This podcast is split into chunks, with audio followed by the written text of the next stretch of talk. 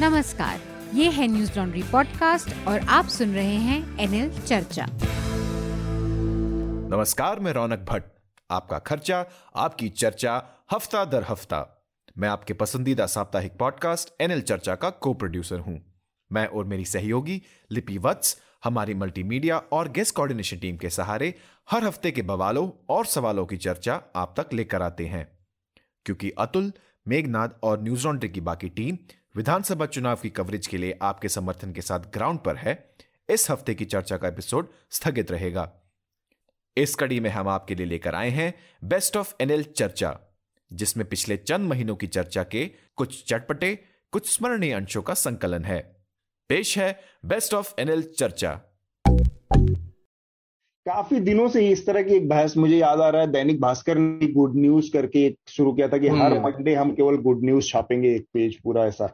मेरा ये कहना है कि अगर बॉम्बे जैसा कोई अटैक हो जाता है किसी घटना के बाद, पुलवामा जैसा कोई अटैक हो जाता है, या फिर ये जो स्नूपिंग की घटना हुई, बड़ी घटना हुई कि जिसमें पता चला कि बहुत सारे नेताओं के, ब्यूरोक्रेट्स के, जर्नलिस्ट के फोन टैपिंग हो रही, इस तरह कोई खबर आ जाती है उस पर्टिकुलर डे पे जिस दिन आपने पहले से ही तय कर रखा है कि गुड न्यूज देंगे, तो आप क्या करेंगे?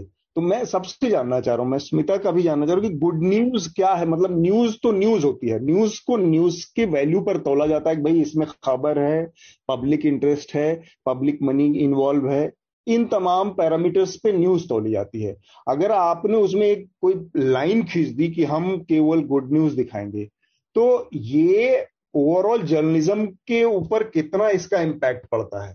एक मैं एग्जांपल दे लूं। आपने एग्जैक्टली बिल्कुल सही कहा। मैं वो टीवी देख रहा था, वो चैनल देख रहा था, तो आपको पता है कि बिहार में एक बहुत बहुत फ्लड्स आए हैं और बहुत नुकसान भी हुआ है। तो इन्होंने इसको कैसे रिपोर्ट किया, यूट्यूब पे आपको एक रिपोर्ट दिखेगा बिहार फ्लड्स न्यूज करके, वही चैनल पे, और वहां पे उन्होंने दिखाया कि कैसे एक बिहार के टीचर ने बोट पे स्कूल खोल रखी है। वही रिपोर्ट था, बस बस यही रिपोर्ट था। उन्होंने कोई नुकसान के बारे में बात नहीं किया, उन्होंने ये बात नहीं किया कितने लोग बेघर हो गए, कितना क्या हो गया। ऊपर से उन्होंने लेह लद्दाख में स्कूल खुल गए हैं ये भी रिपोर्ट किया। पर अगेन, अगर आप पार्लियामेंट्री क्वेश्चंस की तरफ जाएंगे तो आपको पता चलेगा कि हमारे पिछले दो साल में जब से कोविड आया है, तो भारत में एक में से दस बच्चों को इंटरनेट एक्सेस मिल रहा था। मतलब नौ में से दस बच्चों को गवर्नमेंट स्कूल्स में इंटरनेट एक्सेस नहीं मिल रहा था। मतलब उनका एजुकेशन पूरा पीछे छूट गया था। Cricket is a great leveller. ये सिर्फ ग्राउंड पर नहीं, बाहर भी। आप पॉइंट क्या है, आपको क्रिकेट जो खेली जाती है ना, क्रिकेट सिर्फ टेक्निक पर या क्रिकेट सिर्फ कहते हैं ना एक स्ट्रेटेजी पे नहीं खेली जाती। क्रिकेट कुछ सिग्नल्स पे भी खेली जाती है। जब बॉल चलनी शुरू होती है, क्रिकेट में बड़ा कमाल का वर्ड है, चलती है।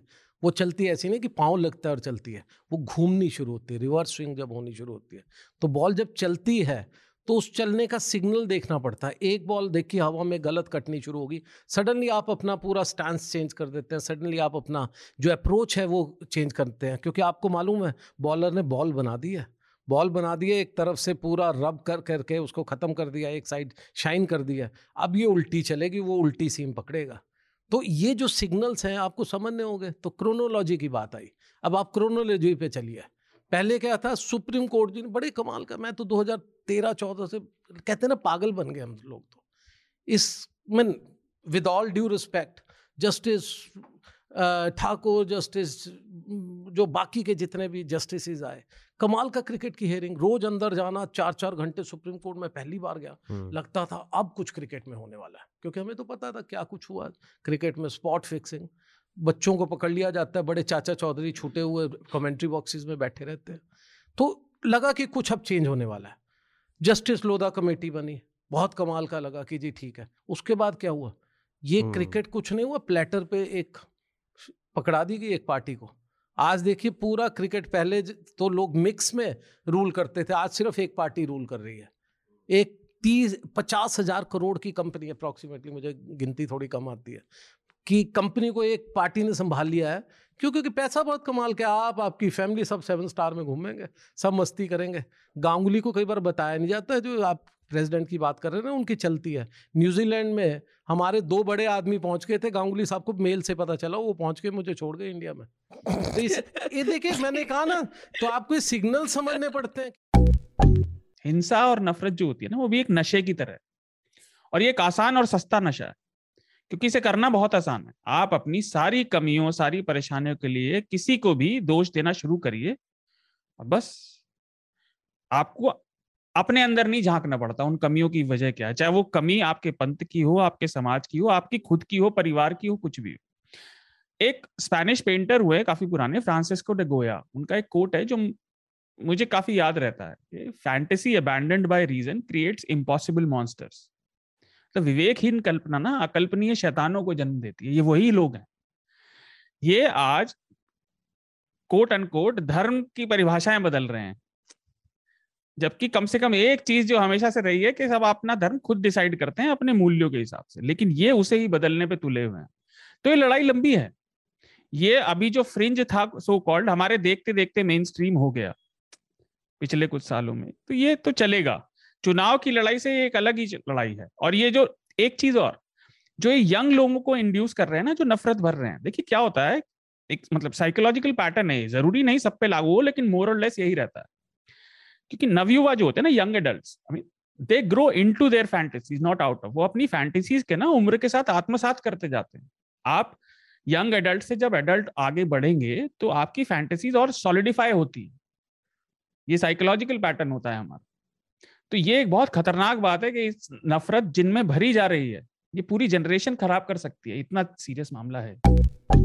नरेगा से जो काम काम काम का जो डिमांड आ रहा है वो काफी ज्यादा है। इससे हमको ये पता लगता है कि कि जो इनफॉर्मल इकोनॉमी है हमारी वो टूट गई है, और इसकी वजह से लोग जो शहरों को छोड़ के जो गाँव अपने गाँव या कस्बों में वापस गए हैं, वहां उनको और कोई काम नहीं मिल रहा है, नरेगा में ही ढूंढ रहे हैं, वो नरेगा में ढूंढ रहे हैं। तो ये देखिए, ये बजट जो है, इसलिए जो बजट स्पीच है वो बहुत महत्वपूर्ण हो जाती है, क्योंकि उससे सरकार सिग्नल करती है कि उसके दिमाग में क्या चल रहा है।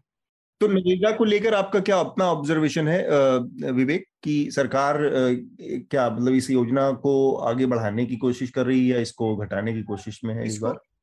नरेगा कुल में नहीं, हटाने की तो वो उसमें मतलब वो तो शुरू में साफ हो गया था, बट दो हज़ार चौदह में प्रधानमंत्री ने नरेगा का काफी मजाक उड़ाया था, असफलताओं का उसको मस्मारक कहा था। हाँ हाँ, लेकिन तब से अब तक अभी वो कुछ कर नहीं पाए, वो कर भी नहीं पाएंगे, क्योंकि देखिए क्या है कि तीन तीन चीजें हैं यहाँ पे। पहले जो है डिमोनेटाइजेशन हुआ, उसके बाद गुड्स एंड माल और सेवा कर हम लेके आए, लेकिन उसके बारे में हमें हमने ठीक से प्लानिंग नहीं की, हमने ठीक से सोचा नहीं।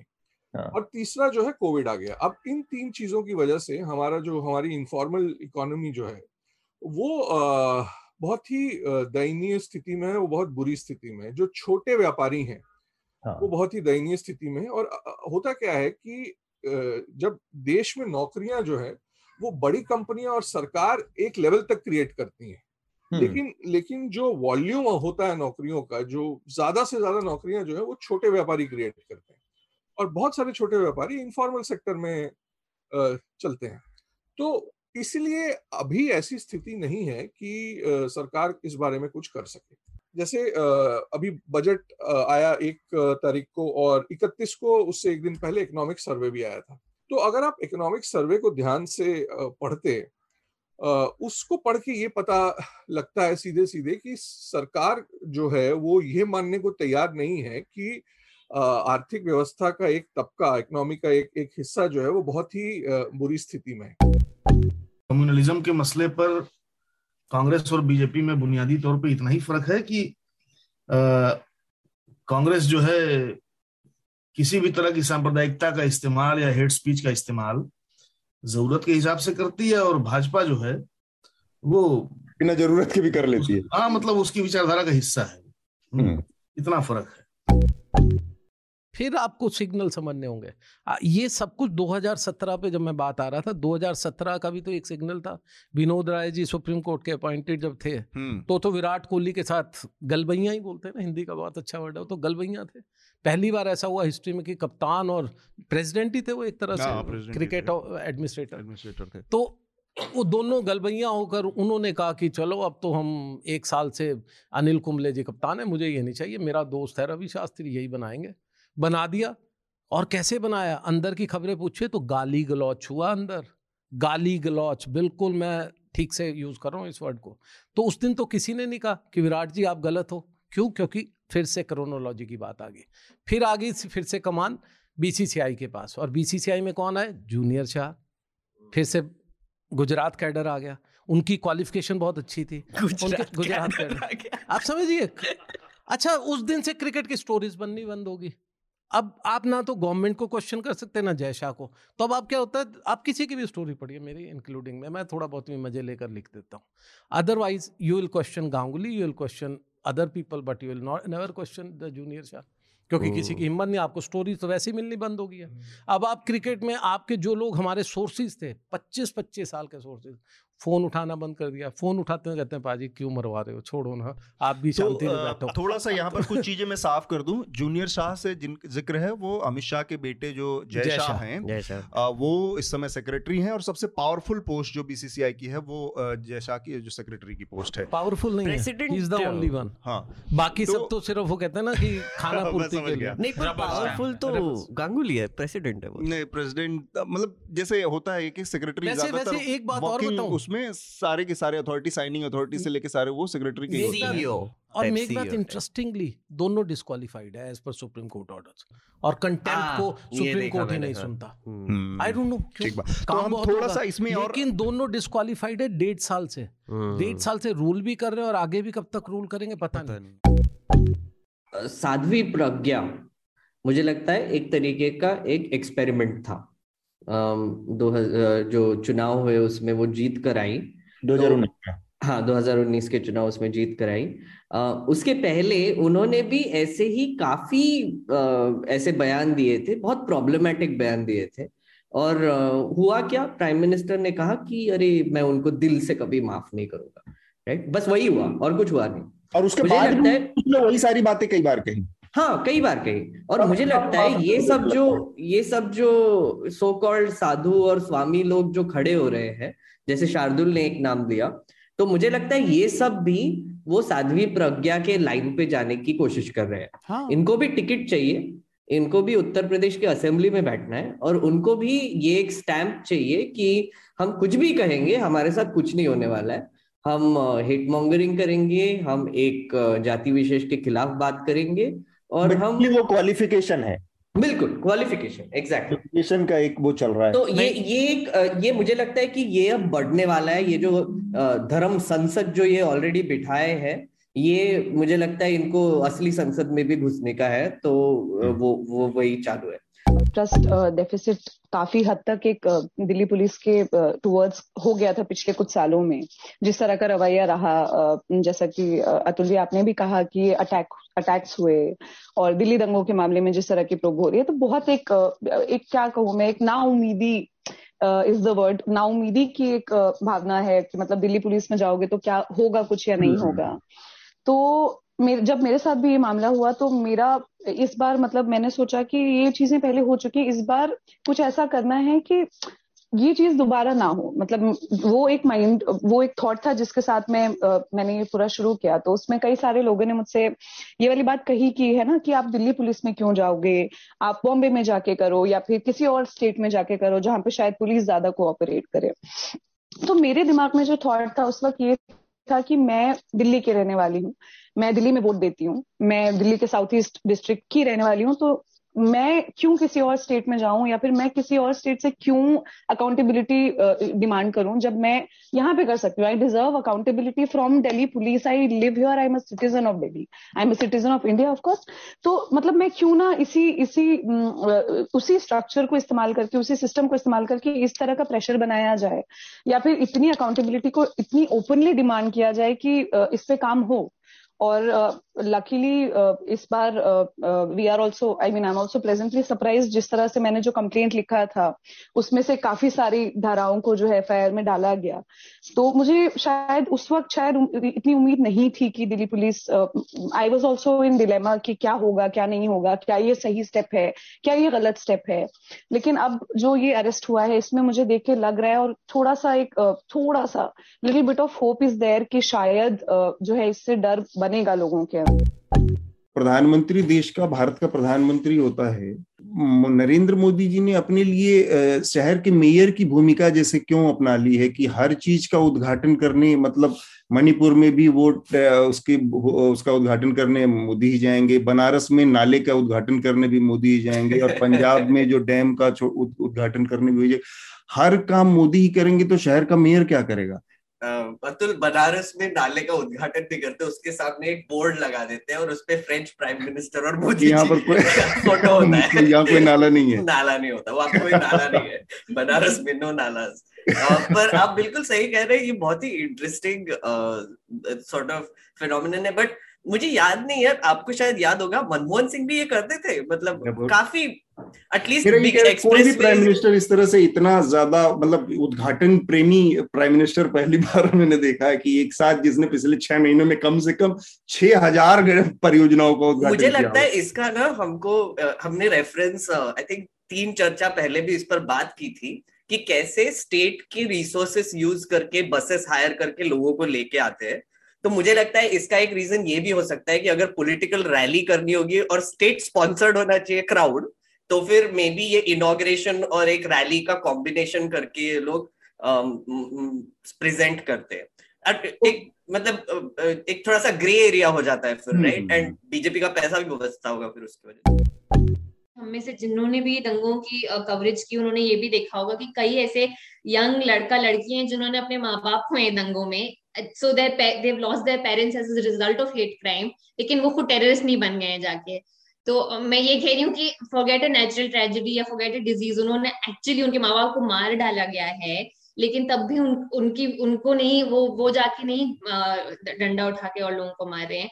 और दूसरी चीज मेघना, जो आपने ये पॉइंट रेज किया राइट विंग इकोसिस्टम का, और मैं मैं भी बहुत क्यूरियस होती हूँ इस सब चीजों को लेके, और मैं बहुत डिग डीप करती रहती हूँ कभी कभी। तो मैं ये भी देखती हूँ कि स्पेशली मुसलमान औरतों की तरफ उनका क्या रवैया है, उनकी क्यों वो ये टारगेट करते हैं। क्योंकि मेरे पास इस बारे में सोचने को बहुत पाँच छह महीने थे, तो मैं बहुत सोचती थी कि क्या क्या वजह है कि ऑब्वियसली पेट्रियार्की, मिसोजिनी, इस्लामोफोबिया वगैरह वगैरह, लेकिन ये भी एक एक्टिवली उन्होंने इंडियन स्टेट ने एंड इंडियन मीडिया ने since well before twenty fourteen एक इमेजरी मुस्लिम वुमेन की बनाई है कि चुप रहती है, कोई आवाज नहीं है, कुछ बोलती नहीं है, घर में पीटा जाता है उसे, उसके हस्बैंड पीटते हैं उसको, नौकरी नहीं है, मतलब एक तरह का एक्टिवली इसको प्रोपोगेट और परपेचुएट किया गया है इस इमेजरी को। तो जब आप देखते हैं कि, और ये कभी सही नहीं है, ऐसा नहीं कि मैं कह रही हूँ कि अब चार औरतें आई हैं जो इस परसेप्शन को डिफाई कर रही हैं, हमेशा से ये गलत था, लेकिन क्योंकि अब सोशल मीडिया है तो ये दो चार पांच जो भी हम औरतें हैं वो क्योंकि सोशल मीडिया पे एक स्पेस बना पाई हैं, और because of the nature of social media ये हो जाता है कि उनको लगता है कि ओ नो, हमने जो इतने बरसों लगाया है ये एक एक्टिव इमेज बनाने में, वो डिफाई हो रहा है, सडनली वो चैलेंज हो रहा है और हम वो नहीं होने दे सकते हैं। तो एक सेंस ऑफ उनमें लगता है कि घबराहट आने लगती है कि यार ये जो एक्चुअल लिविंग ह्यूमन बीइंग्स हैं ये हमारी पूरी उस कॉन्स्पिरेसी uh, को डिफाई कर रही हैं, तो हमें इसको चैलेंज करना है। और मुझे, क्योंकि आपने अतुल फैमिली का बोला, मैं क्विकली ऐड करूंगी, आपने बिल्कुल सही पॉइंट रेज किया, क्योंकि मेरी और इसमत की फैमिली में सपोर्टिव रही है, ये जरूरी नहीं है कि सबकी रही हो। एंड इनफैक्ट फर्स्ट को मुझे याद है कि मेरे पास एक कॉल आई एक यंग मुसलमान लड़की की, um, मैं उनको नहीं जानती थी, उन्होंने मेरा नंबर कहीं से लिया और वो उस लिस्ट में थी, और वो इतनी घबराई हुई थी और उनका घबराई हुई थी और उनका फर्स्ट ये नहीं था कि लिस्ट है, ये है, वो है, उनको था कि ओ नो मेरी फैमिली को पता चल गया तो। और मुझे बहुत बुरा लगा, और मुझे I, मैंने उनको डेफिनेटली ट्राई किया to the best of my capabilities to comfort her, लेकिन मुझे उस वक्त इतना बुरा महसूस हुआ। um, और मुझे यही आप इस मीडियम के थ्रू मैं बताना चाहूंगी, कोई भी अगर ये सुन रहा है, कोई भी फैमिलीज, तो ये जरूरी है कि जो हम जो पॉलिटिक्स डिस्कस करते हैं सोशल मीडिया पे, हम जाएं अपने घरों पे वापस इसको लेके जाएं, और हमारी बहनें या जो भी हमारे घर में जो औरतें हैं उनको कंफर्टेबल इनफ फील हो कि वो ये आके वापस बात कर सकें। भारत में हमेशा से दो नहीं कई भारत रहे हैं, एक गरीब का भारत, एक मिडिल क्लास के, एक अमीर के भारत से अलग है, एक दलित का भारत, ऊपर कास्ट कथित तौर पे ऊपरी कास्ट के भारत से अलग है, एक महिला का भारत एक पुरुष के भारत से अलग है, एक अनपढ़ का भारत एक अंग्रेजी दान स्कूल वाले से अलग है। वो हमेशा से रहा है और हर जगह होता है, तो ये बहुत जनरलाइज नैरेटिव है। कुछ लोग कह रहे हैं वीरदास को कि ठीक है चलिए फनी नहीं था, आप बोल सकते हैं, आपने बाहर क्यों बोला? कई समझदार लोग भी उस बात का बुरा मान रहे हैं। अब हम पत्रकार होने के नाते या वो कॉमेडियन होने के नाते सब हम अपनी जिह्वा और शब्दों के व्यापार में किसी ना किसी हद तक हैं, लेकिन हर शब्द को देश के बाहर तो मतलब एक एक शब्द परख कर बोलने की जिम्मेदारी केवल नेताओं और विदेश विभाग के अफसरों की होती है, कलाकारों की नहीं होती। प्रश्न ये उठता है कि ऐसा क्या हुआ जिसकी वजह से वीरदास को लगा कि उसे बात बाहर बोलनी चाहिए। तो अभी एग्जाम्पल दिया नीतीश जी ने आपको मुनव्वर फारूकी का, हमने इस बारे में भी कुछ महीने पहले बात की थी। व्यंग करने पर कुछ बुरा बोला, कुछ बुरा लगा, टारगेट लोग पहले भी होते थे। असीम त्रिवेदी की घटना हम सबको याद है, लेकिन ये जो भीड़ की मानसिकता है इसको अमली जामा जैसा पहनाया जा रहा है, चाहे वो विधायिका हो चाहे प्रशासन हो, एक मूवमेंट के एक क्षण के नोटिस पे इस प्रकार की कार्यवाही करने के लिए मुस्तैद रहते हैं। आप इसी व्यवस्था से ये पूछ लीजिए कि कोमल शर्मा कहाँ है तो उसे नहीं मालूम, छोड़ दीजिए दंगों को, चलिए आपको कुछ नहीं पता दंगों में क्या हुआ, सब अचानक हो गया। जामिया में जो आपने घुसकर किया उसका क्या? हमारे समाज में ये कमी है कि वह भूल जाता है। इसी उत्तर प्रदेश में सीए के खिलाफ प्रदर्शन के समय पुलिस वालों ने मुजफ्फरनगर में लोगों के घरों में घुसकर संपत्ति तबाह की, मारा पीटा, और दुर्व्यवहार को तो आप गिने ही नहीं। तो एक स्टैंड अप कॉमेडियन समाज पर टिप्पणी नहीं कर सकता, नैतिकता पर टिप्पणी नहीं कर सकता, मौलिकता पर टिप्पणी नहीं कर सकता, वो बस मस्खरा बना रहे तब तक वो ठीक है। और नेताओं की बात एक एग्जाम्पल इसके काउंटर में, एक दूसरे देश में जाकर एक खास उम्मीदवार की चुनाव की रैली में आप नारे का, अपने ही नारे का एक वर्जन बोल देते हैं, तब कुछ नहीं हुआ, तब विदेश नीति चली गई, तब देश की इज्जत चली गई। और एक शार्दुल एक बहुत इंटरेस्टिंग चीज हुई, आपने जो कहा मध्य प्रदेश के जो होम मिनिस्टर है नरोत्तम मिश्रा, ये वीडियो वायरल होने के बाद उन्होंने कहा कि हम वीरदास को कभी मध्य प्रदेश में परफॉर्म ही नहीं करने देंगे।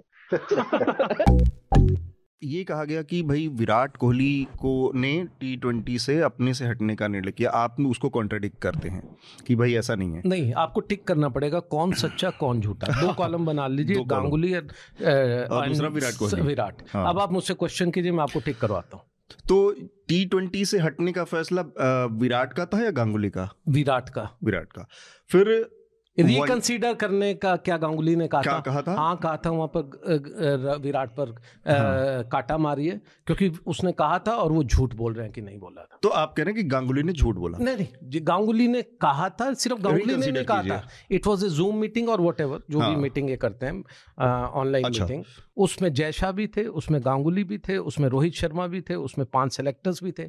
तो इन्होंने कहा कि भाई आप इसको रिकंसीडर कीजिए। उसमें उनको बकायदा बोला गया before announcement because he discussed it with with other people, ठीक है, ऑब्वियसली जय शाह एंड गांगुली कि boss I want to leave T twenty. तो उन्होंने कहा कि बॉस एक महीना पहले वर्ल्ड कप सिर पर है, क्या सिग्नल जाएगा, team will be demotivated, hold on, hold your horses, कर लेंगे। तो ये कहा था। उसके बाद क्या बात हुई? ऑब्वियसली वर्ल्ड कप खत्म हो गया, परफॉर्मेंस खराब रही। खत्म नहीं हुआ वर्ल्ड कप, तो पहले दो मैचेस में खत्म हो गया था। वर्ल्ड कप तो बहुत लंबा था, लंबा था, उसके इंडिया के लिए खत्म हुआ हाँ। इसके बाद उन्होंने इसका फैसला किया। अब ये जो फिर आया निर्णय कि भाई वनडे से हटाने का जो निर्णय गांगुली, वही अभी हम उसी कॉलम में चल रहे हैं। तो गांगुली ने कहा कि इनको हम लोगों ने बता दिया था, विराट ने कहा कि मुझे कोई जानकारी नहीं दी गई, डेढ़ घंटे पहले मुझे बस एक सिलेक्टर्स की कमेटी आई वो का फोन एक आया और मुझे डेढ़ घंटे पहले बताया गया, मेरे हिस्से का सच ये है। देखिए विराट, अब इसमें गांगुली और विराट के उसमें आप क्या पाते हैं? क्या ना गांगुली रोटी को ओची बोलते हैं, ना विराट कोहली रोटी को ओची बोलते हैं, दोनों बड़े स्मार्ट हैं। गांगुली ने तो इनफैक्ट पॉलिटिक्स में बड़े लोग चला दिए जो कहते हैं कि सीएम की कुर्सी के लिए है, वो कुछ नहीं, उनको प्रेसिडेंट बनना था, बनकर बैठे हुए। विराट कोहली इतने नौसिखिए नहीं है कि उन्हें मालूम था कि दो वाइट कि वाइट बॉल क्रिकेट में दो कप्तान होंगे, ये तो होगा ही नहीं ना, आप तो वाइट बॉल और रेड बॉल के कप्तान होंगे ना, ऐसा कुछ नहीं हो रहा। और प्लस वाइट बॉल में मान लीजिए किसी एक एक नए प्लेयर को आप बना रहे हैं टी ट्वेंटी का कप्तान, नॉट रोहित शर्मा, दोनों चौंतीस चौंतीस साल के हैं, साथ के अंडर नाइनटीन भी साथ खेलते थे, तो ऐसे में एक बूढ़े को ही रिप्लेस कर रहा है बूढ़ा, तो ये कोई ऐसा नहीं है कि वो वनडे में नहीं आएगा और फिर टेस्ट में नहीं जाएगा, ये तो उल्टा चलना चाहिए, बूढ़ों को ऊपर का बनाइए और नीचे व्हाइट बॉल में किसी यंगस्टर को लाइए। But being Rohit, being you know belonging to Mumbai, नेता केवल और केवल अपना नफा नुकसान देखते हैं, उन बहुत ही कम होते हैं जो आइडियोलॉजी और इस सब से चलते हैं, और वो अधिकतर असफल नेता रहते हैं। भाजपा में स्वराज इसलिए नहीं उठ रहे क्योंकि ये सब बेइज्जती झेलने का परिणाम है, सत्ता में उन्हें भागीदारी मिल रही है। कांग्रेस के साथ ऐसा नहीं है, कांग्रेस एक स्टैंडर्ड पार्टी भी नहीं है, कांग्रेस एक अलग अलग निहित स्वार्थों को संभालने वाली पार्टी है। और इसलिए चुनाव में नुकसान देखते हुए भी लोग अपने हितों की रक्षा कर रहे हैं, क्योंकि वैसे तो उन्हें कुछ होता हुआ दिख नहीं रहा। एक और बात, जो ये जीत मिली थी ये राहुल की वजह से नहीं, राहुल के बनिस्पत मिली थी, उनके बावजूद मिल गई, है ना। और जो पब्लिक में लोग बात कह रहे हैं, इससे मैं उनकी परेशानी समझ सकता हूँ। देखिए, ये लोग बहुत लंबे समय से कांग्रेस में हैं और इसके सैकड़ों उदाहरण हैं यूपीए टू के टाइम के और उसके बाद के भी, दो हज़ार चौदह के चुनावों के बाद भी, कि लोगों को राहुल से अपॉइंटमेंट तक नहीं मिलता। हेमंत विश्व शर्मा का तो बहुत मशहूर है कि वो अपॉइंटमेंट ही मांगते रह गए और वो भाजपा में चले गए, और भाजपा में उनके जाने के साथ कांग्रेस के हाथ से नॉर्थ ईस्ट भी निकल गया। है क्या कि चन्नी ने अपने राजनीतिक अनुभव से, मैं पंजाब की बात कर रहा हूँ, चन्नी ने अपने राजनीतिक अनुभव से दिखा दिया कि सिद्धू की चुनावी राजनीति में जगह क्या है, है ना।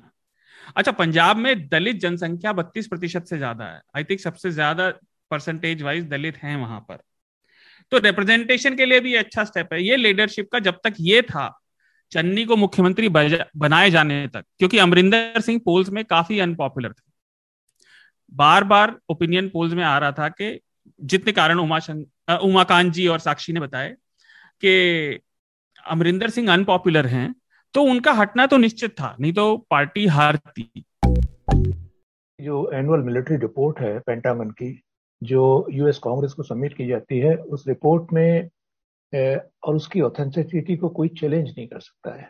उसमें कहा है कि चाइना ने massive construction, massive village Arunachal के बॉर्डर पर बनाया है और जो डिस्प्यूटेड एरिया है उसमें बनाया है।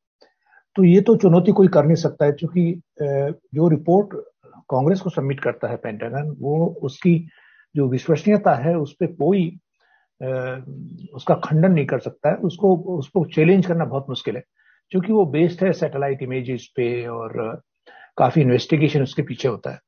तो ये तो सच है कि सरकार, चाहे अक्साई चीन का मामला हो, वो तो पुराना मामला है, चाहे वो गलवान वैली का मामला हो और रिसेंटली अरुणाचल का मामला है, ये सरकार तो डिनाइल मोड में रहती है। सरकार को तो यही कहना है कि नहीं, अगर सरकार ने स्वीकार कर लिया तो फिर वो छप्पन इंच का सीना और लाल आंख और आ, सर्जिकल स्ट्राइक और वो जो नैरेटिव है वो वो तो फेल हो जाएगा जी। तो सरकार को तो दिखाना ही यही है, सरकार को तो डिनाई करना है। अब जब सरकार हटे तब सच्चाई पता चले, जब तक सरकार है तब तक तो सच पे पर्दा रहेगा जी। अतुल, एक छोटी सी बात और, कि जैसे आपने कहा ये नॉन डिनाइल डिनाइल है, है ना। और मैं याद दिलाना चाहूंगा श्रोताओं को कि कई महीने पहले एनडीटीवी पर एक ऐसी रिपोर्ट आई थी, हाँ, कि सैटेलाइट पिक्चर से और वहां पे कुछ ऐसा लग रहा है कि जैसे वहां गांव जैसा कुछ बस गया है, और सरकार ने कहा था नहीं ये सब झूठ है। लेकिन अब पेंटागन रिपोर्ट ने भी ये कहा, तो सरकार का नॉन डिनाइल डिनाइल है। उन्होंने सीधे एक बार भी नहीं कहा कि नहीं हम प्रमाणिकता से कहते हैं वहां ऐसा कुछ नहीं है, ऐसा नहीं कहा है। या वो ये एक्सेप्ट करे कि हमारी सीमा में ये हमारी जानकारी के बिना चीन घुस गया है, हम इसको वापस लेने के की प्रक्रिया शुरू कर रहे हैं, हम कोई बातचीत की बात इनिशिएट कर रहे हैं, हाँ। वो उसकी भी बात नहीं कर रहे हैं कि हम कैसे लेंगे, वो ये कह रहे हैं कि हम इसका केवल विरोध करते हैं। मजे की बात यह चीन का बयान है भी नहीं, है तो अमेरिका की रिपोर्ट है, अमेरिका की रिपोर्ट। न्यूज ऑनड्री के सभी पॉडकास्ट टिचर, आईट्यूज और दूसरे पॉडकास्ट प्लेटफॉर्म पे उपलब्ध हैं। खबरों को विज्ञापन के दबाव से आजाद रखें, न्यूज ऑनड्री को सब्सक्राइब करें।